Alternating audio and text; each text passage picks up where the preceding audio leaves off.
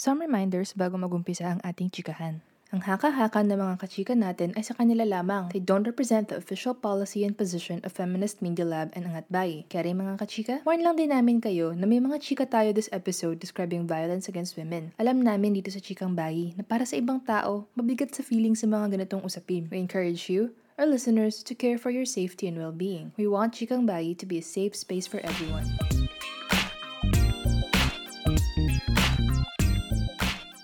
Hello! Kami ang Times Up Ateneo at kayo ay nakikinig ng...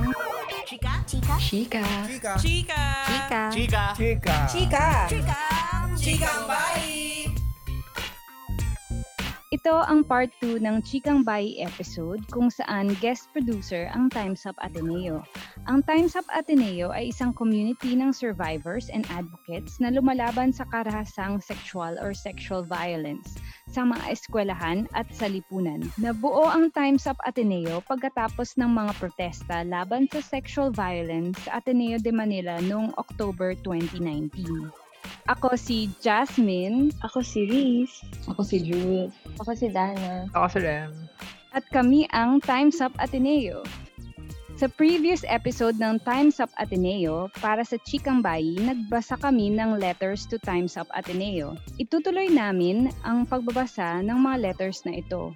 Muli, fictional ang mga letter sender natin, pero baka makarelate pa rin kayo.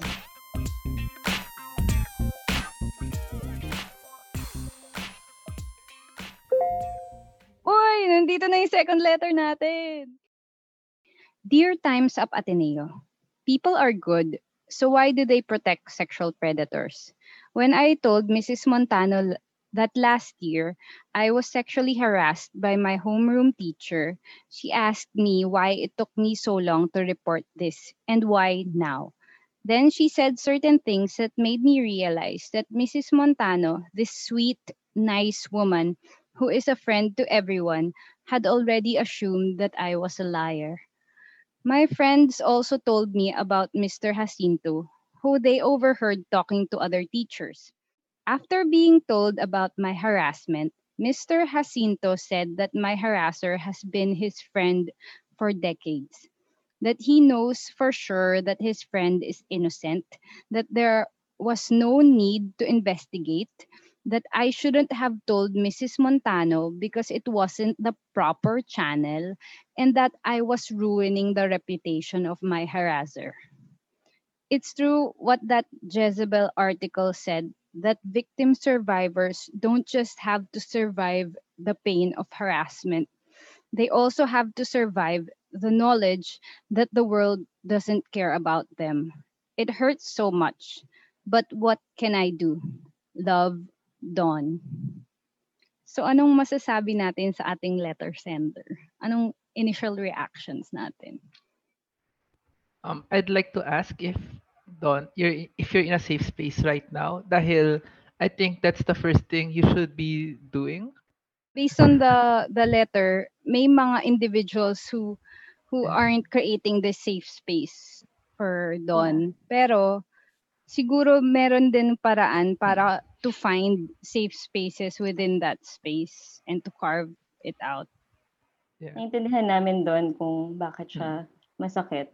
Sobrang powerful nung sinabi niya na victim survivors have to survive the knowledge um, that the world doesn't care about them. So, kaya um, napakahalaga na lahat tayo ay um, maging allies and supporters of survivors. And yung nangyari sa'yo doon nung nag-disclose ka, uh, hindi yun dapat nangyari at mali sila doon. So, yun yung una kong gustong sabihin.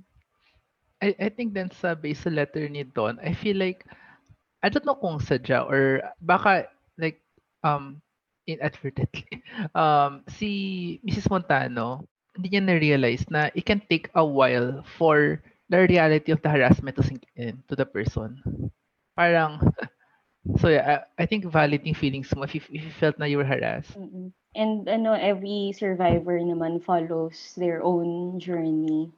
And very common yung, yung ganitong experience na matagal bago mo na-realize or matagal bago mo um, in-acknowledge sa sarili mo na naranasan mo to.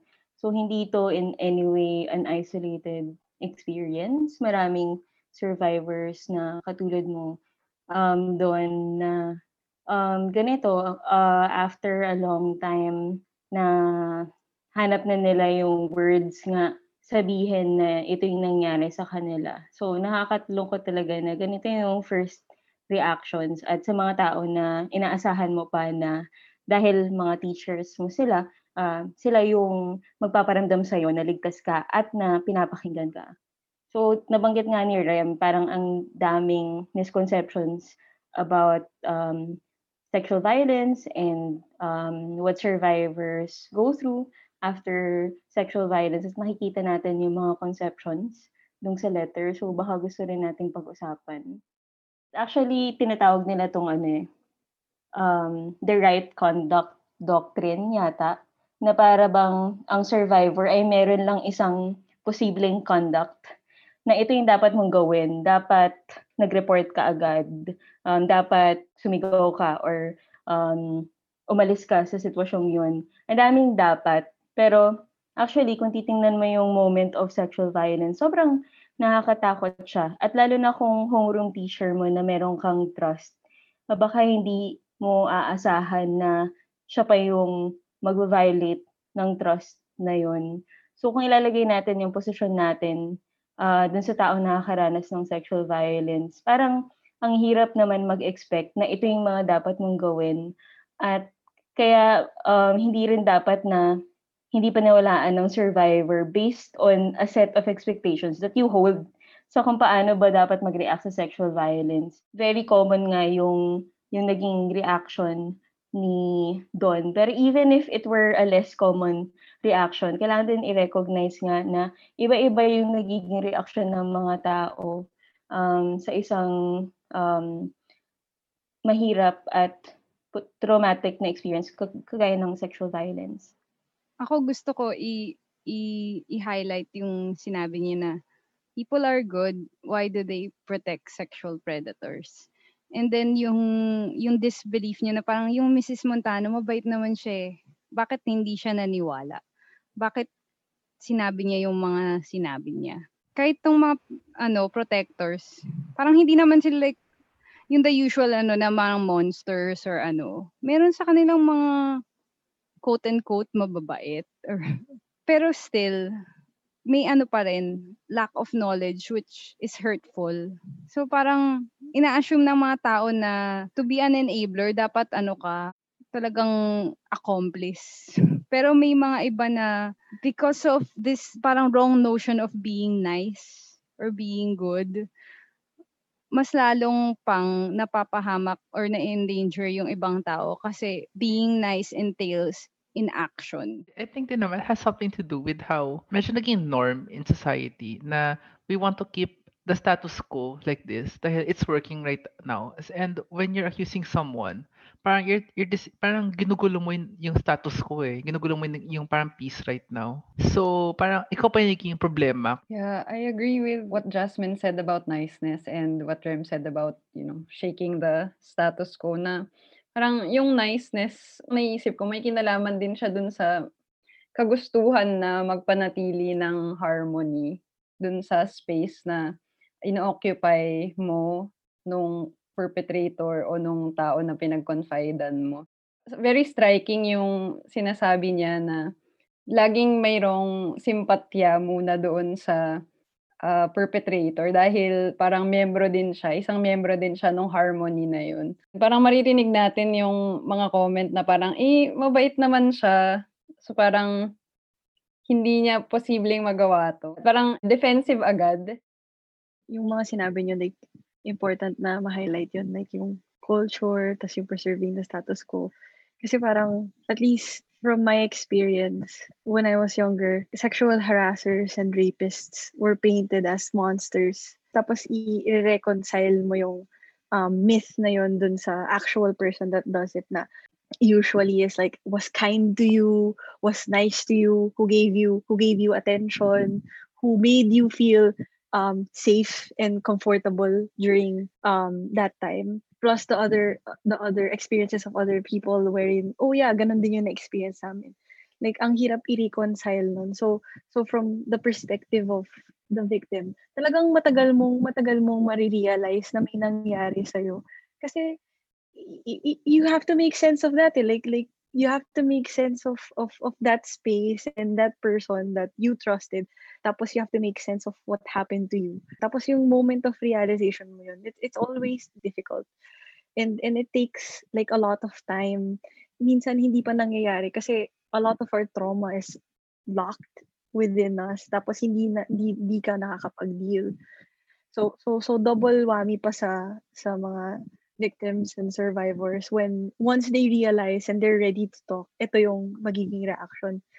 Tapos on the other side of the fence, yung mga tao na nakasalumuha tong sexual harasser, meron silang experience na, oh, mabait naman siya sa akin, tapos never nangyari sa kanila. But the worst part about it is that our culture tells us that these two things are, are completely contradictory. They do not make sense. They are illogical. Therefore, um, ika-cancel out niya. Tapos yung maging initial reaction mo is, they would never do that. Tapos coupled pa with the culture of silencing and then yung expectation. So, sobrang, sobrang important na i-highlight yung ganong mga relationships na nangyayari. I guess what I want to say is like, talagang community effort kapag may mga ganitong nangyari. Kasi, kasi k- kailangan ma-realize ng mga taong to na nagke-create ng environment for the victim survivors. They, they're doing more damage um, in what in, in what's happening. Tapos maganda rin yung kanina na yung initial, yung first reaction natin is uh, nasa safe space ka ba? Tapos yung sinabi ni Jasmine na pwede kang mag-carve out ng safe space. I mean, it, it's a little difficult pero kailangan talaga na ganun. And sana like within the community laging at least may one person na i-acknowledge siya. So, so yun.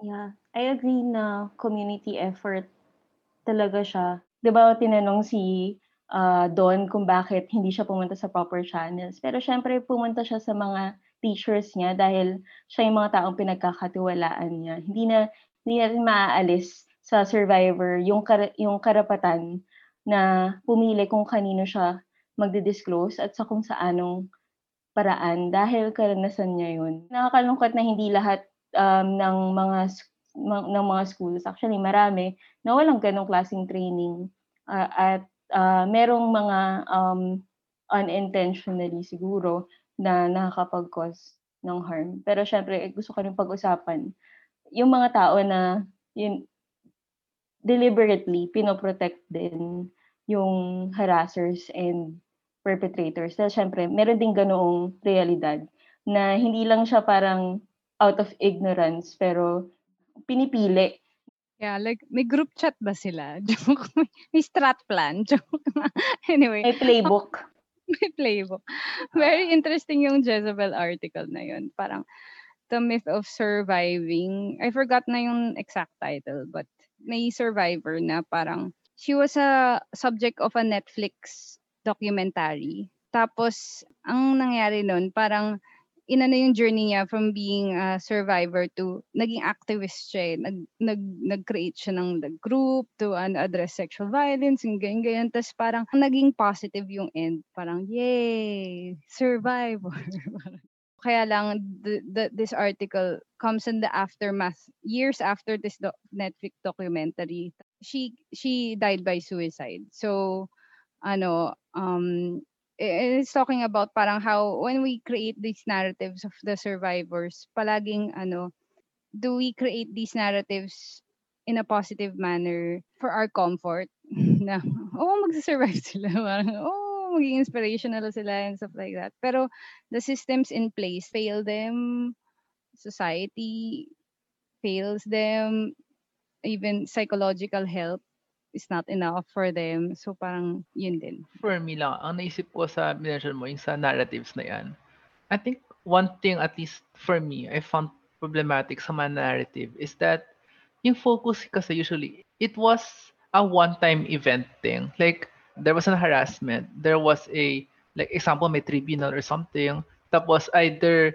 nag-fail or nanalo sila sa kaso, we forget na it's a journey. Let's say na yung perpetrator na kulong na, sabi mong ganun, parang the trauma, it's it's something that still lingers even after that. And iba din talaga yung hurt na na dudulot ng mga tao na hindi naniwala sa'yo dun sa um, sexual violence mismo at dun sa perpetrator. Nakakadagdag din siya ng isa pang dimension ng trauma kasi um, syempre yung sexual violence mismo, nakakapag-break na siya ng trust. Pero kapag hindi ka pinaniniwalaan ng mga taong pinagsabihan mo, lalong nabibreak yung trust na yun. Kasi sobrang laki ng trust na kinailangan para ma-share niya yung experience na yun. So, parang in terms naman of like, people are, di ba, yun yung tanong ni Don, people are good.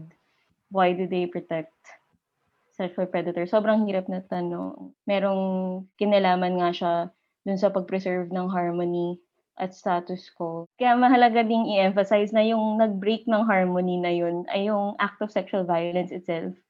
It's not the survivor speaking up. Parang it's the person who broke that trust that the survivor had in that community. So, sobrang nakaka, ano lang talaga, nakakagalit yung ganong klaseng policing na ikaw pa yung masama dahil uh, nag-speak up ka about something na ginawa sa'yo ng ibang tao. So, tingin ko, um, makokonekta din natin siya din sa una-una nating diskusyon sa patriarchy at sa misogyny. At yung entitlement na meron ang lalaki, lalo na ang lalaking in power. At na parang hindi sila pwedeng questionin.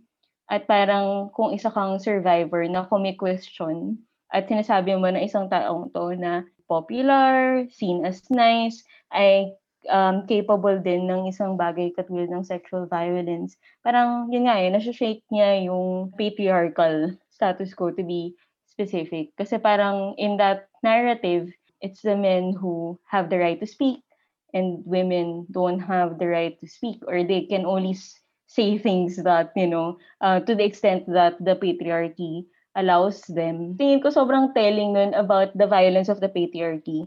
Kung ang mag-shake ng narrative, kung yung makaka-challenge ng narrative, hindi yung fact na the teacher was entitled to harass the student, pero the fact that the student dared to speak up about that harassment. Parang ganun siya ka-violent na hindi natin nakikita as breaking the harmony and breaking what we love about this community, yung fact na may naharas. Di ba? At yung tao na nag-speak up in an improper channel, um, siya yung nakakasira. Di ba? Parang, ah, grabe lang. So, siguro pwede rin natin pag-usapan, no? Parang kung paano ginagamit yung proper channel, capital P, capital C, bilang isang paraan na parang limitahan na survive, yung survivor na dito ka lang pwedeng magsalita. Parang grabe din yun, di ba? Grabe din yung silencing and yung continuing parang victimization. Yung sasabihin mo na nakaranas ka ng ganitong bagay, ito yung tamang lugar para pag-usapan yan. Um, napaka-harsh na response yan sa isang tao na bahagi na nga ng community mo at nakaranas ng ganito. Tapos ang sasabihin pa natin, bakit hindi ganito? Bakit hindi ganyan? Kapag nag, nagsasalita ang survivor tungkol sa karanasan niya, actually, that survivor is doing the community a huge favor because they are helping it become safer. Ang tingin ko ang responsibilidad ng isang community kapag may isang survivor na nagde-disclose, kahit kanino pa yan, ay magbago um, the fact na alam natin na merong nangyaring sexual violence, kailangan tinatanong natin paano magbabago yung community natin para hindi na ito mangyari at para mabigyan ng hustisya yung, yung survivor na nag-speak up. Napag-usapan natin din, Dana, dati, yung parang, ano, kunyari, kung, kung na-disclose nga yung story ng survivor sa ibang channels, like social media or what have you, or some other person within the community na hindi yung Cody or whatever. Kung maka-cry out ng due process yung mga enablers and protectors, parang I feel it's like a false moral ascendancy. The reason why a survivor does not trust certain channels is baka problematic yung channels na yun. Hindi siya yung safe space to disclose. Kaya they'd rather disclose to certain trusted members of the community. Tapos in terms of Don's case, parang hindi pala nag uh, ano hindi pala trustworthy which is more heartbreaking. Pero yun, sa social media, parang kasi yun yung, yun yung makikinig sa kanila eh. To discredit the story of the survivor just because the space isn't the quote-unquote right space is yun, a false moral ascendancy. Yung parang tone policing, di ba? Parang ku- kunyari galit sila sa tone or kunyari galit sila sa the way you said something. Pero sa totoo, ayaw lang nila makinig sa'yo. Ay- Wish lang nila na hindi ka nag-social media. Wish lang nila hindi mo disclose dun sa person na yun.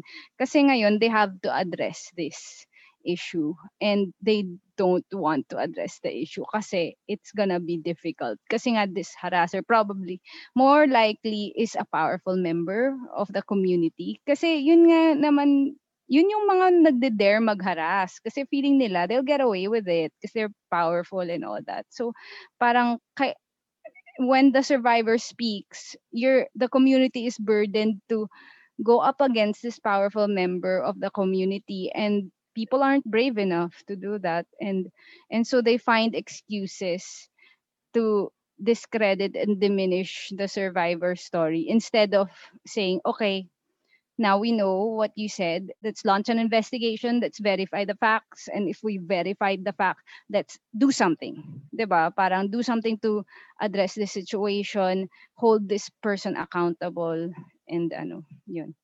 Yeah. Um, tama ka, no, na it requires a lot of courage talaga to face up to the fact that sexual violence is real and it happens in your community.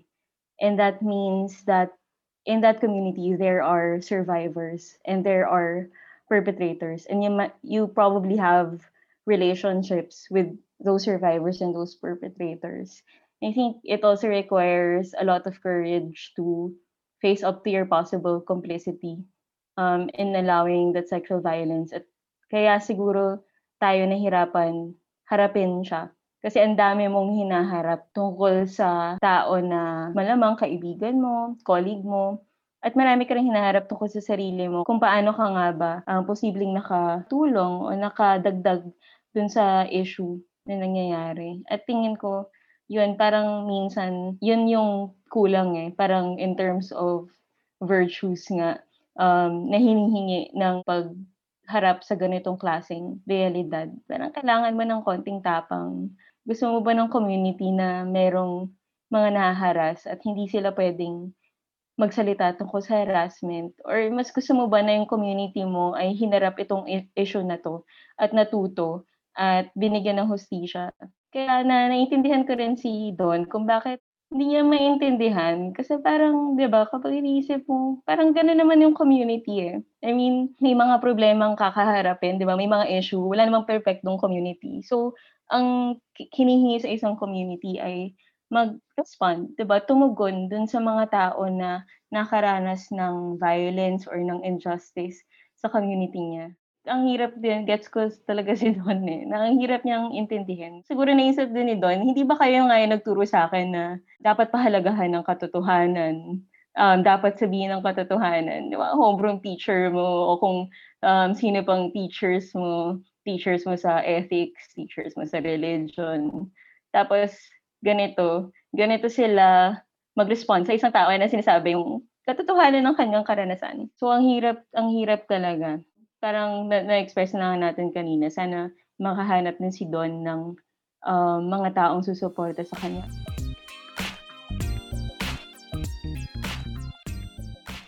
So guys, um, empathy according to Google.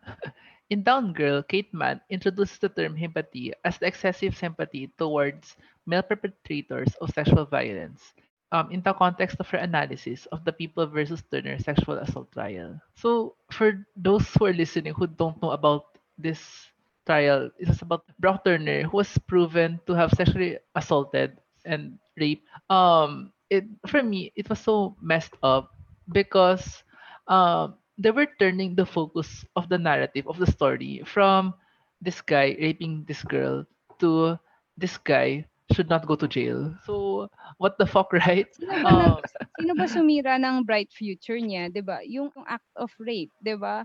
Yung pag ano niya ng paggawa niya nun, 'di ba? Parang bakit tayo masyado ay kawawa sayang yung bright future, parang ganon.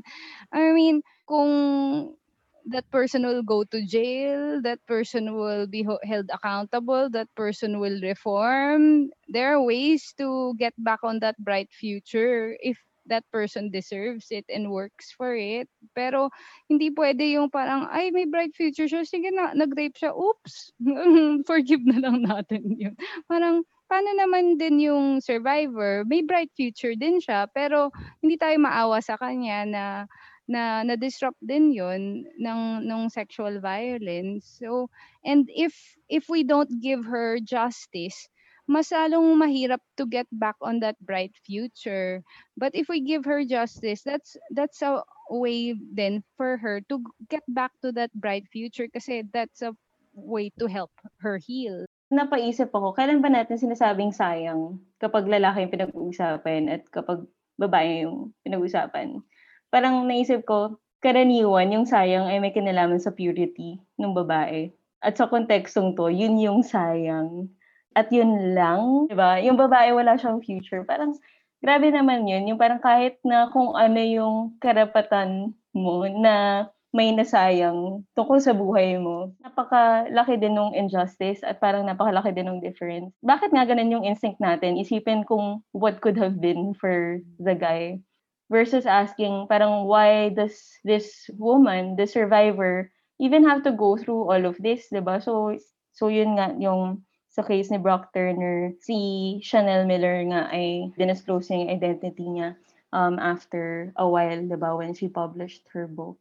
Pero, 'di ba, parang she didn't have to go through all of that if this guy didn't sexually assault her. Pero parang bakit yung what could have been ay nilalagay sa burden ng babae na nag, nagre-report ng sexual violence na ginawa sa kanya at hindi dun sa lalaki na pumili na i-violate siya. Kaya gender inequality pa rin yung pinanggagalingan nung um, tendency to side with perpetrators, to think about their future, di ba? Parang what, their what could have been, and to so easily dismiss and even forget na there's a survivor who is, you know, dealing through all of this. So in the context nga of Chanel Miller na she's going through this trial and she talks about, di ba, all the time she broke down um, during her trial precisely because of how invasive and parang unfeeling and callous the questions her, were that were thrown at her. Bakit parang yung survivor pa yung wala dun sa conversation about this entire case? Siya pa yung nakakalimutan eh, pero siya yung um, aggrieved, 'di ba? So yung empathy na pinag-usapan ni Rem at natutunan natin kay Kate Man, parang isa din siyang paraan na parang baligta rin, na parang ikaw yung survivor, ikaw yung aggrieved. Pero dahil sa empathy, yung perpetrator pa yung nagiging aggrieved kasi binurden mo siya with having to face the consequences of his own actions. Na, na napaka, in a way, parang ah, patriarchy. Parang gets na gets mo na that's patriarchy. Pero at the same time, bakit? Di ba? Ewan ko. Pero ito talaga yung mga isa sa mga nakaka-trigger na mahirap sagutin pero sobrang nakaka-trigger. Like, ini-equate nila yung reputation sa isang buong pagkatao ng isang person. Sabi nga ng tatay ni Brock Turner, 20 minutes of action. I just, I can't believe it. 20 minutes of action. Like, sobrang nakakagalit talaga yung, yung, yung sinabi niya na yun pagkatao niya yung yung nasira tapos sa kanila through their lens it's 20 minutes of action. Tapos yung reputation ni Brock Turner it's him his personhood who he is and the possibilities that could have gone with. Eh ano naman ba yung consequences niya? Wala. Kapag lumipat siya ng state kailangan niya lang mag mag it's really really like it's not even that bad. Kailangan lang niyang mag-register as a sexual predator. Like ano yun ba yun? Sexual uh, basta kailangan mo lang mag kapag lilipat ka ng state mag offender, Offender. sexual offender nga eh. Di man lang, ano eh, predator. Or di man lang, offender lang, offend. You offended. Even though nang rape siya, like, hindi nga rapist eh, you have to register as a rapist. Mer ano pa siya na term, offender. Yun lang, yun lang naman yung consequence niya. tapos six months of what? Community service and jail? Yun lang nata. Tapos na, na, na lesson pa. Hindi man nila naiisip na yung because of what happened, hindi lang yung pagkatao ni, ni Chanel Miller, pero pati yung possibilities na what could have been niya, yung ninakaw nila from her. Kasi ang ginagawa nila, it's a, like, yung parang wini-weigh nila, and this this is like way more weighted than like this one act. To them, the 20 minutes of action versus great GPA, best swimmer, athlete, parang ganun yung pagtingin nila. It, it doesn't, doesn't make, that does not make sense to me. Like, it doesn't make sense na they see it like that. In the same way na naisip ko yung mga survivors that left the community um, because of what happened to them. Like, sobrang unfair na sila pa yung aalis ng community. Yung community na they learned to love, eventually, like, um, started working or like started studying there or like grown to have friends there, kailangan nilang umalis doon. Tapos mawawalan sila ng, ng yung all the possibilities that could have been within that community. Kasi hindi sila welcome ng community na yun. Kasi hindi sila naintindihan ng community. Sila pa yung aalis. Sobrang unfair nun sa part ng mga victims. Laging nangyayari yun. Tapos, this one person who did something wrong, full defense, hindi, magsistay siya sa community natin, wala siyang ginawang masama, really does not make sense to me at all. Like, sobrang nakaka-trigger because hindi ko, hindi ko ma, hindi ko ma-make sense yung nangyayaring ganun. Naisip ko habang nagsasalita si Ree, si Ren, at kayong lahat. Yung parang, yung notion of restorative justice. Um, sa usapin ng sexual violence, parang mas madalas ko siyang nakikita to, um, na ginagamit to protect perpetrators and like assure their their space, uh, their position in the community. It hardly ever is used to think about the survivor and how the community can do justice to the survivor. Pero parang laging, parang paano na lang yung restorative justice framework natin? Parang kapag yung perpetrator ay kino-call out or kapag dinidisclose yung sexual violence sa not the proper channel. Pero I think restorative justice can only work if the entire community is willing to accept that this happened for people to be able to reconcile and stay in the community uh, and feel safe in the community. That means the more people should know that this happened. Because otherwise, how can you protect the survivor? How can you make that person feel safe if uh, she, uh, she doesn't even feel that she can tell other people that this happened or if she's being prote- prevented by the process to talk about it.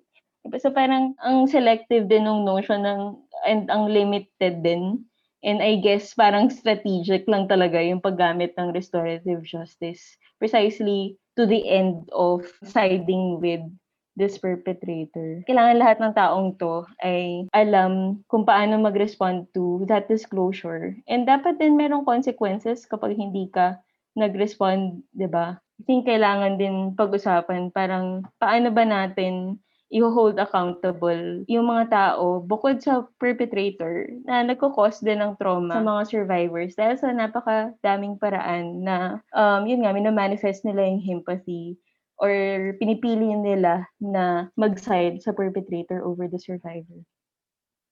Gusto ko mag-add on yung restorative justice.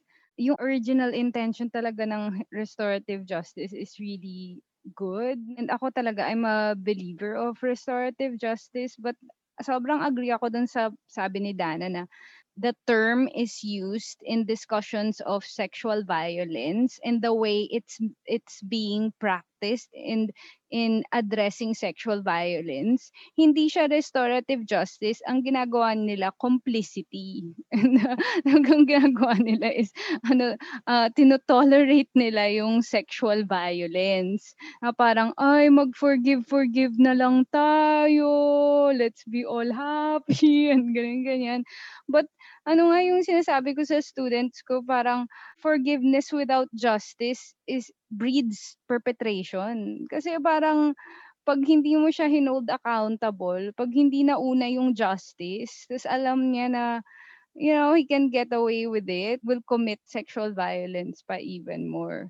Tapos another term na ginagamit na originally good, yung privacy parang, oh, importante naman yung privacy, right to privacy. Pero ang ginagawa, the way it's practiced in terms of discussions of sexual violence, it's silencing. Parang, wag mo sabihin yan sa mga iba kasi na-ruin mo yung reputation ng harasser. na-ruin mo yung reputation ng rapist. O, wawa rapist. ay, grabe. Parang, an a gag order. Yun yung tamang ano. So parang wag tayo maniwala dun sa some of the words that they use. Alamin natin yung how it is used in in context. Tapos we see through those words. Grabe, di ba? Parang um, trauma yung pinagdadaanan mo. Tapos people are concerned with something as abstract as an image. Yung mga abstract notions ba ng image, privacy, restorative justice, mas mahalaga ba yun kaysa dun sa totoong karanasan ng survivor ng trauma? Mabuti nga yung layunin ng restorative justice, pero parang kinakalimutan kung paano kanino dapat yung hostisya para ito sa survivor. So, meron din talagang tension dun sa sa pagkilala dun sa privacy ng survivor at dun sa pag-recognize na ang sexual violence ay isang public concern, isang communal concern. And I think in any context where people are inclined nga to shove the reality of sexual violence under the rug, ginagamit yung ganun, yung parang, ah, it's very private, um, it's up to her, pero parang pag, dun sa pagsabi na it's a private thing, it's up to her, parang yung nagiging consequence ay the survivor feels that they can't talk about their story and that they're alone. Kasi ginamit mo yung excuse na hindi, um, kailangan natin siyang hayaan mag-decide. Pero hindi naman prerequisite ang any course of action, kunwari pag-report, uh, pagpunta sa sa proper channel, um, wala, kahit na hindi pa yun napagpapasya ng survivor, kailangan na niya ng support, di ba? From the very first moment na nag-disclose siya, parang dapat nakaka-receive na siya ng support. Pero parang nangyayari, ang dami mong hinihingi sa survivor agad as though hindi yung primary concern is how to make the survivor feel safe after this instance nga na her boundaries and her trust was violated. Kung tinitignan mo lang yung survivor, nakaharap mo, or kahit na hindi siya sa'yo nagdi-disclose, pero nag-share siya ng story niya on social media or through some other venue. Parang kung isipin mo lang talaga na tao tong survivor na to, meron siyang pinagdadaanan. Lahat tayo sa community, meron tayong kasalanan dahil hindi niya dapat to nararanasan sa ating community. Kung kaya lang natin sanang i-acknowledge yun at harapin yun. Sana hindi na ganun kadalas or ganun kadami yung survivors na feeling nila mag-isa sila, feeling nila hindi sila pwedeng magsalita tungkol sa experience nila or na sila pa yung nakakasira ng community or ng image ng ng institution. Sobrang sobrang unfair nung burden na yun when in fact um yung mga things na sinasabi natin like restorative justice, personal care, yung mga ganyang bagay. Ang ibig sabihin nun ay lahat tayo may responsibilidad. Pwede naman nating suportahan yung survivor sa maraming paraan. Masyado nating nililimitahan na ito yung path na dapat no? pumunta ka dito, 'di ba? Pero parang bakit pa tayo miyembro ng community na to kung hindi natin hindi tayo handa at tingin natin sa isang channel lang nakasalalay yung pagsuporta sa survivor, pag-seek ng justice sa survivor. Ang convenient lang na, oh, we love this community, pero parang it doesn't translate to recognizing the responsibility being in that community puts on you. Gusto niyo answerin yung what, what helped you um, be more informed or more empowered in terms of speaking about sexual violence? So, ano, because I'm a guy. Pero, well, I will say na wala akong experience of sexual violence. Pero, um, I think you could say na may experience ako of violence. So, medyo long story kasi, no?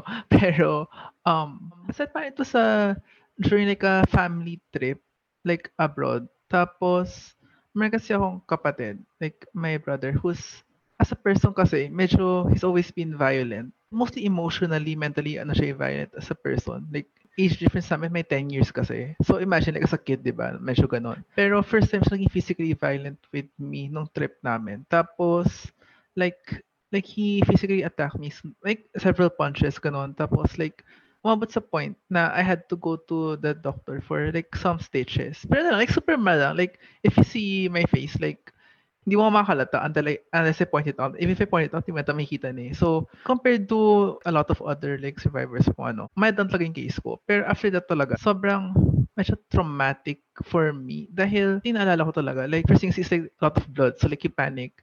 Then kasama ko yung pinsan ko sa kwarto. Asked him to like get people or something. Tapos, medyo stress talaga ako. Dahil medyo as, eh, like you're in pain. That's the first thing that may police na dumating eh. Buti nga may police so like first thing na tinanong niya sa akin ah medyo kaya some of my answers here or mga comments ko coming from experience eh, dahil like nasa-stress ako sa fact na tinanong ako what happened, yung incident. Hindi unang tinanong sa akin, are you okay? Hindi need to go to a hospital. If, if you're in that state, all you want to do is like yung sabi niyo kanina, parang you just wanna be in a safe place or you wanna be well lang. Wala kang pake about justice or whatever. So, medyo yung parents ko, like, medyo normalize na rin nangyari. Parang like, ah, wala lang yan. Ah, woman niya, ganun talaga siya. Parang, bati na kayo, ganun, ganyan. So, parang like, what? So, yeah.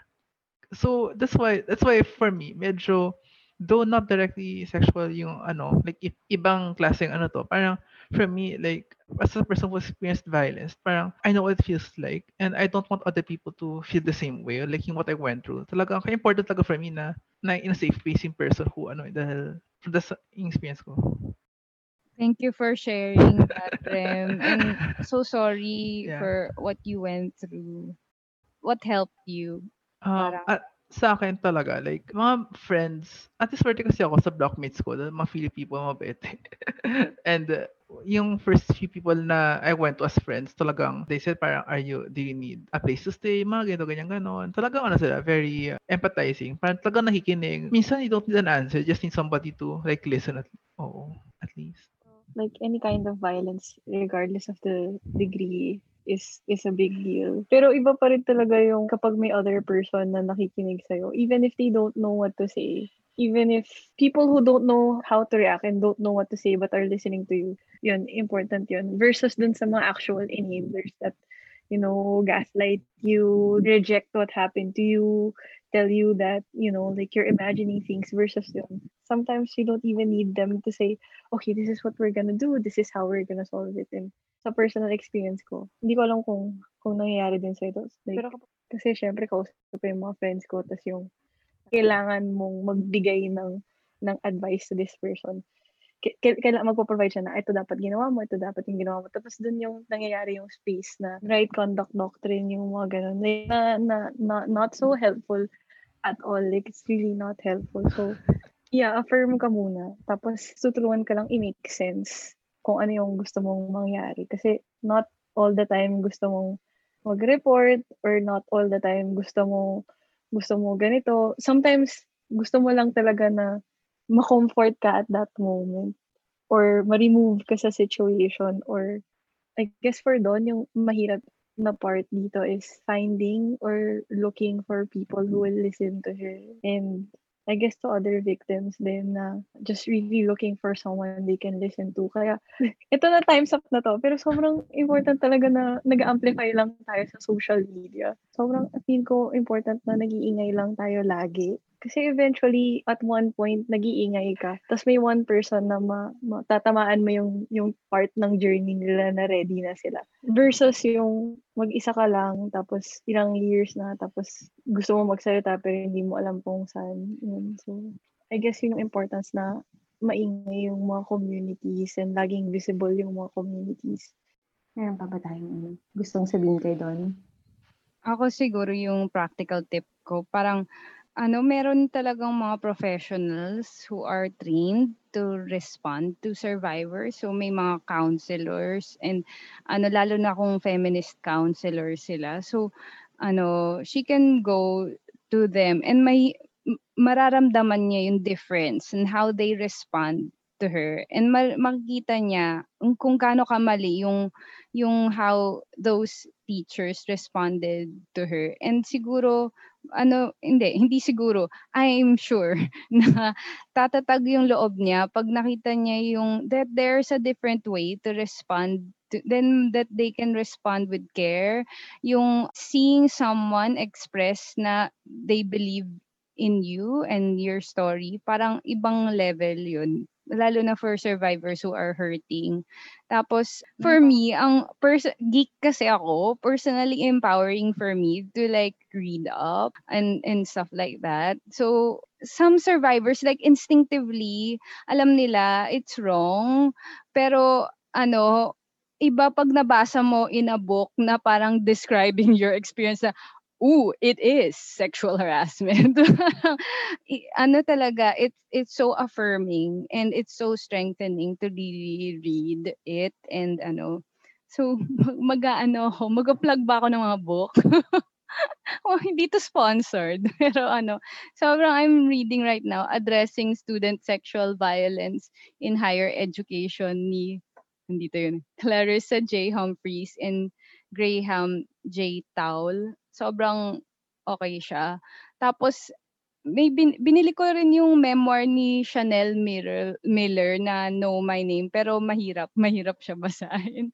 And then yung She Said ni Jodie Cantor and Megan Toohey. Actually, I don't know how to pronounce their names. But anyway, yung She Said, um, it's a book about these two journalists who investigated and exposed Harvey Weinstein for yung sexual harassment. Ano. So, hard read silang lahat.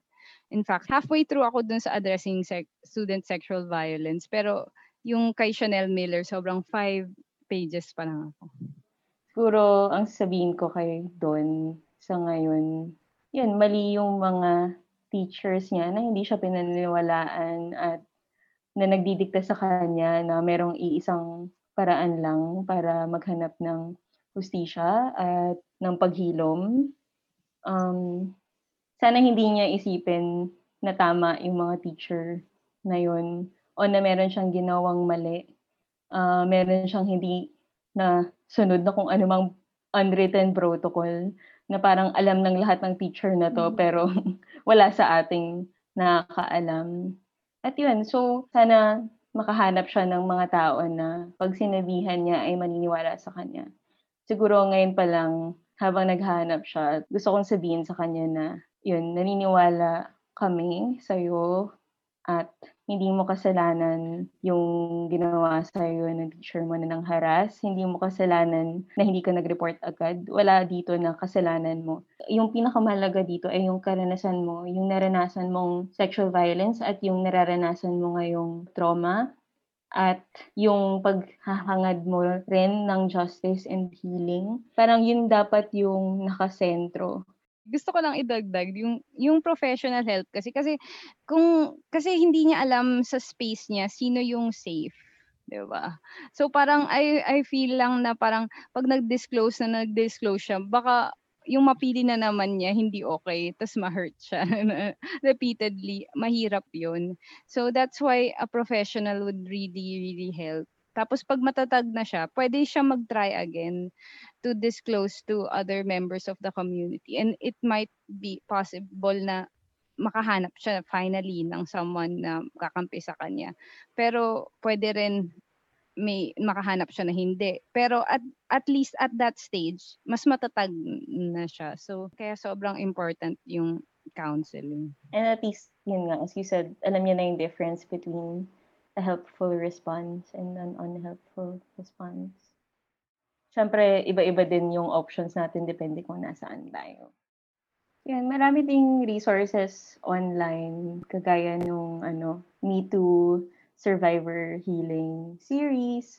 Yan yung Me Too page, meron website and Facebook. Tapos meron silang series talaga the strength and um, resilience that the survivors already have and helping them find ways to build um, that strength and build that resilience. Kasi kahit na, na, nakaranas tayo ng mga bagay na to, um, nandyan pa rin siya, yung strength, nandyan pa rin yung resilience at hindi yan nababawi sa'yo. So, siguro, um, kay Don, kapag maghanap siya ng spaces or mga um, taong kakausapin, yun yung isang bagay na hahanapin kung i-affirm yung agency mo at yung strength mo. Kasi even the fact that um, pumunta ka sa, sa teachers mo, no matter how they responded, that was already an act of reclaiming your agency. Uh, that was already a very brave act. So, please look for people who will affirm that strength and that courage. Pwede kang pumunta sa page ng Lunas Collective. So, merong responders yung Lunas Collective um, 1 to 4 p.m. at trained sila uh, dun sa paraan ng feminist care na sinasabi ni Jasmine. So, matutulungan ka nilang i-process yung experience mo or i-refer ka sa mga tao um, depending kung ano yung options na gusto mong i-pursue um, para sa'yo. At pwede ka rin mag-message sa Times of Ateneo anytime, um, Atenista ka man o hindi. We're willing to help you find the groups that um, that can support you in your community or help you find professionals who can help you. Um, so yun, know that there are communities um, out there, um, feminist communities, people who believe in survivors and who stand with survivors and this is what you deserve. This is the kind of response that you deserve. You know, people who will see you and will see your courage.